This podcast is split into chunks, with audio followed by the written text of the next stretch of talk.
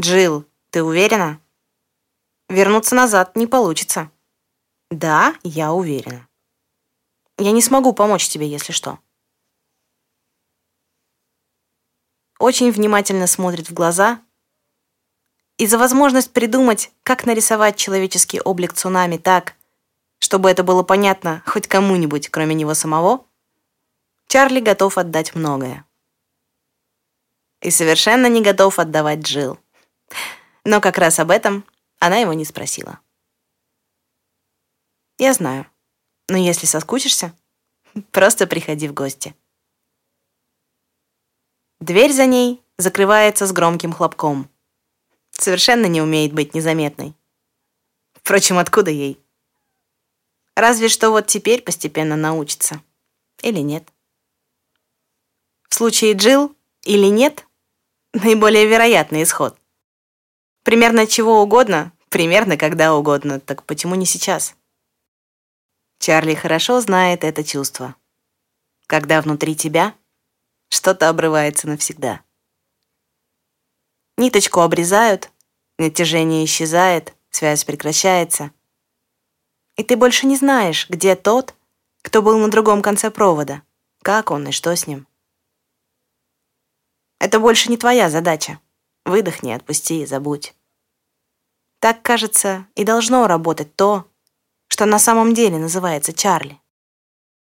Так оно работало всегда и наверняка заработает снова. Но не на этот раз. На этот раз, когда внутри что-то рвется, ему просто становится больно.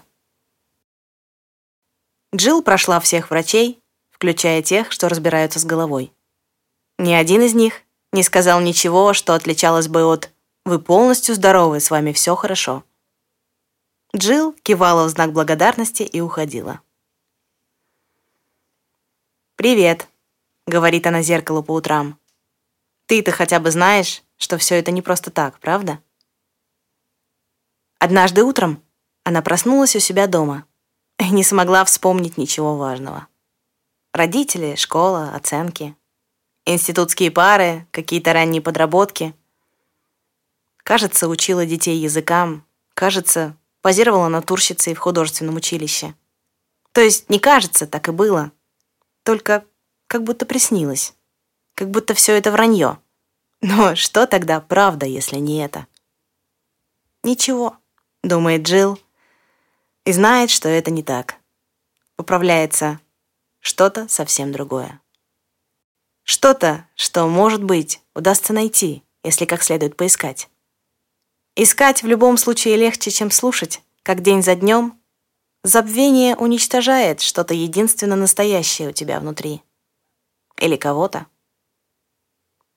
«Доброе утро», — говорит Джилл, отражению абсолютно нормальной и вполне симпатичной молодой женщины, не помнящей отчетливо, ни одного дня своей жизни. Что ж, раз мы с тобой остались одни, давай разбираться вместе. Первые несколько месяцев Чарли наблюдал за ней почти постоянно. Страховать после превращения в человека — прямая обязанность смотрителя. Но с одним условием. Напрямую вмешиваться нельзя. Подопечный тебя не вспомнит, или вспомнит, но как во сне, что еще хуже. Память и так шутит с ним странные шутки, имитируя воспоминания о всех положенных стадиях человеческой жизни в зависимости от текущего возраста, но не давая конкретики. А когда вся твоя жизнь у тебя в голове превращается в очень расплывчатое пятно, этого и так более чем достаточно. Дополнительных развлечений не требуется. Обычно все складно. Человек помнит о том, что он где-то работает, у него есть какой-то дом, есть родители, счастливо живущие где-нибудь далеко или давно умершие. Со временем сознание вырабатывает логичное объяснение, не приносящее боли. Есть какие-то друзья, чьих лиц он почти не помнит. Скоро появятся новые, а попытки вспомнить этих фантомных старых прекратятся сами собой. Обычно бывший дух не задается вопросами дольше нескольких дней, увлеченный потоком человеческой жизни, со всеми ее случайностями, делами и новыми встречами. И замешательство первого времени быстро стирается из памяти навсегда, как будто ничего и не было вовсе. «Здравствуйте, чем я могу вам помочь?» Приветливая улыбка, спокойный голос, чуть растрепанная косичка через плечо. Каждое утро, заглядывая в глаза своему отражению в зеркале, Джилл спрашивает себя, зачем она все это делает. Кто она, откуда взялась и почему находится именно здесь? Ответа снова не существует. Но кто бы сомневался, конечно. «Здравствуйте!» — растерянно откликается посетитель. «Вы знаете, мне нужен самоучитель по...» «Нет, не нужен», — думает Джилл. «Тебе скорее пригодится путеводитель по какой-нибудь очень далекой стране, которой ты перестанешь, наконец, постоянно переживать. Хотя кто бы говорил, да». Джилл провожает посетителя к полкам с учебниками по языкам, плавно переводит разговор на путешествие — и указывает на стойку с путеводителями, не забыв ткнуть пальцем в один из самых красивых. Почти любому человеку можно подобрать книгу, которая действительно нужна ему вот прямо сейчас. Достаточно послушать его дыхание. Каждый звучит по-своему, как море и ветер в разное время суток и года. Книги тоже звучат, так что остается всего лишь указать максимально точное совпадение и сдержать на губах непонятный тоскливый вздох. Джилл очень долго училась делать это легко. Она вообще очень долго всему училась. И плевать, что это очень, умещается от силы месяцев три. Даже недели такого времени и было бы достаточно, чтобы никогда больше не захотеть ничего подобного. Но, по крайней мере, даже когда совсем туго, книги у нее в любом случае остаются. «Иногда ты просто просыпаешься», — говорит Джилл зеркалу по утрам, «и не знаешь, что делать. Но помнишь, что вроде бы что-то нужно. За неимением лучшего ты открываешь дверь и идешь. Смотрителю можно все, кроме того, что нельзя — Дурацкая формула из тех, которые возникают в голове сами собой из общей памяти Чарли. Странные системы, носящие странное имя, жестокой, справедливой и равновесной, как любая стихия. Наверняка и название для сигнала NC придумал кто-нибудь из своих ради смеха.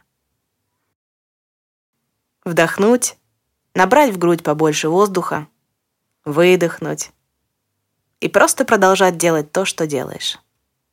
Алан, напоминает он себе иногда. Какую-то часть меня все еще зовут Алан. Чарли сидит в книжном кафе, в котором работает Джилл. Обычный магазин и несколько столиков у окна для тех, кому захочется почитать под кофе, прежде чем что-то купить. Если занять самый дальний и неприметный угол, можно делать вид, что читаешь или рисуешь, и краем глаза наблюдать за работой Джил. Нарочно не заговариваешь, и вроде бы ничего страшного. Она быстро пришла в себя и, кажется, совсем не тяготилась неполадками с памятью. Приятная молодая женщина, из тех, которых часто зовут поужинать, но подвигов во имя не совершают. Улыбается посетителям, советует книги, показывает нужные стенды, читает в сторонке, если никто не зовет. Наверное, она его даже не вспомнит. Наверное, не стоит больше сюда приходить. Помощь ей не нужна. Любой Чарли волен общаться с любым из своих подопечных сколько угодно. До тех пор, пока подопечный сам не решит уйти. А все, что случается после, личное дело смотрителя. Чаще всего ему остается милосердно легкая грусть, иногда печаль от оборвавшейся дружбы. И очень редко, почти никогда, по крайней мере, ничего подобного ни об одном из своих предшественников Алан вспомнить не мог. Пустота несовершившейся радости. Может быть, самое трудное из человеческих чувств. Но как бы ты ни скучал, будь, пожалуйста, добр. Позволь подопечному жить свою жизнь так, как он того пожелает. Чарли легко приходит и также легко уходит. По крайней мере, должны. Какую-то часть меня все еще зовут Алан. «Я так не хочу», — говорила Джилл, и эту фразу она повторяла чаще всех остальных. «Должно быть можно как-нибудь по-другому». Ты или остаешься как есть, или становишься человеком. Какое тут может быть по-другому? Они спорили об этом очень много раз и ни к чему не приходили. Джилл была резка и упряма, рокот волн окружал ее неотступно, и даже этим она разительно отличалась от всех других духов. Чарли видел тех, чьи способности при переходе в условно-человеческую форму почти исчезали, и тех, кто мог, например, легко вызывать и прекращать любые осадки. Некоторые оставляли за собой физическую силу или способность оборачиваться животным. Кто-то сохранял крылья, а кто-то — только память и смутную тревогу о доме. Джилл же почти невозможно было спрятать в человечьей толпе. Она звучала рокотом, пахла морем, сметала все на своем пути.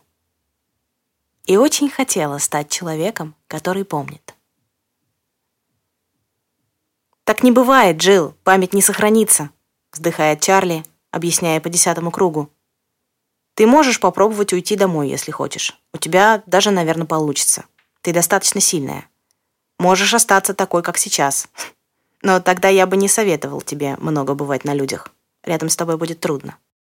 Но стать человеком, который помнит себя приливной волной, тебе не удастся. Просто поверь мне, так не бывает. Уж я-то знаю, что говорю. Так еще не было. Поправляет его Джилл, не отрываясь от очередной книги.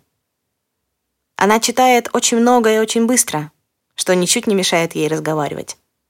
Вот же, у людей уже есть что-то равноценное морю. Только послушай.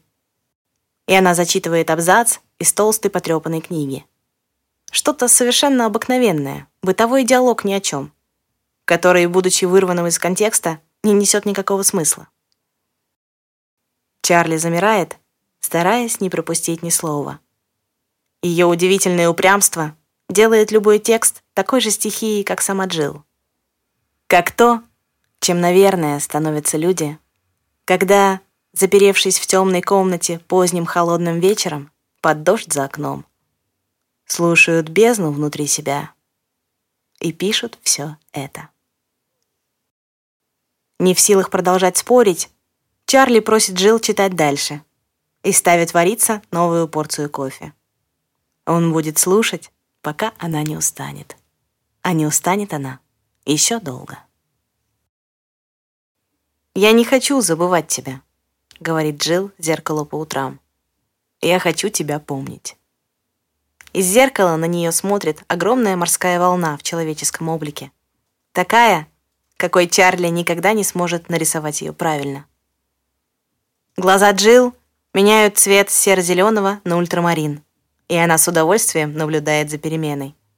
«Я сумасшедшая», — говорит Джилл зеркалу. Щурится, подмигивает своему отражению, добавляет «Нет, мы, мы сумасшедшие». «Привет, дорогая. Давай у нас будет сегодня хороший день». Смеется, шнурует ярко-синие кеды и бежит на работу. Книги похожи на волны, думает Джилл, чеканя шаги по асфальту. Они захватывают тебя одна за одной и все вместе куда-то несут. Я не знаю куда, но знаю, что мне туда надо. Пусть будет все это. Шум моря, запах соли и йода. То удивительное, что чувствуешь, когда волна накрывает тебя с головой и, сминая в клубок, тянет к берегу. Наверное, если я помню это, не так уж и важно, помню ли я на самом деле все остальное. Вру, конечно, но пусть будет так, хотя бы сегодня. Заскочить в магазин за пять минут до открытия. Получить нагоняет начальство, совсем не расстроиться. Снять с полки книгу, которую не дочитала вчера. Нырнуть в нее с размаху. пока никто еще не пришел. Запутаться в слишком длинном и эмоциональном абзаце, начать читать его вслух, так понятнее. Конечно, себе под нос, чтобы никому не мешать. Увлечься и не заметить, как в зале появилось несколько посетителей. Не заметить, как один из них идет к книжной барышне, чтобы о чем-то спросить. Не замечать вообще ничего, продолжая в полголоса плыть по своему прекрасному морю. Вынырнуть, только когда стоящий рядом, наконец робко дергает за рукав.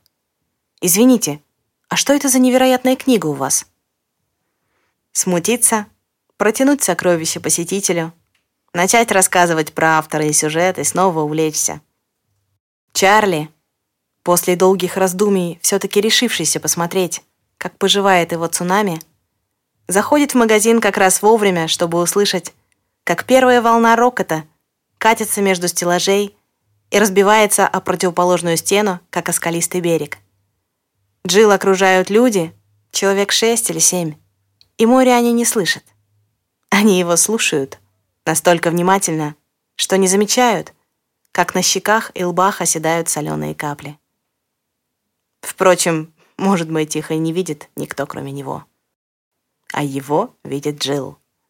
Улыбается, машет рукой, дочитывая до конца абзаца, закрывает книгу, вкладывает ее в ближайшую протянувшуюся ладонь, мягко извиняется и обещает подойти через пару минут. Рокочет так, что, кажется, должно быть слышно в соседнем здании. Никто ничего не слышит. «Привет!» — говорит цунами, повисая на шее у Алана. Чарли здесь не должно быть, и его здесь нет. Он, конечно, вернется. Куда без него? Просто чуть-чуть попозже. Цунами болтает ногами, хохочет на весь магазин и совсем ничего не боится. Соленое море замирает на щеках Джилл двумя тонкими прозрачными ручейками. Видишь, если достаточно долго говоришь сам с собой, в конце концов, вполне вероятно договориться. У нее за спиной шелест бумажного моря сливается с рокотом волн и тихим ворчанием кофемашины. Где-то на улице кричит чайка, и ее почти заглушает автомобильный гудок. И знаешь, они совсем ничего не слышат, добавляет она очень тихо. Но они слышат все.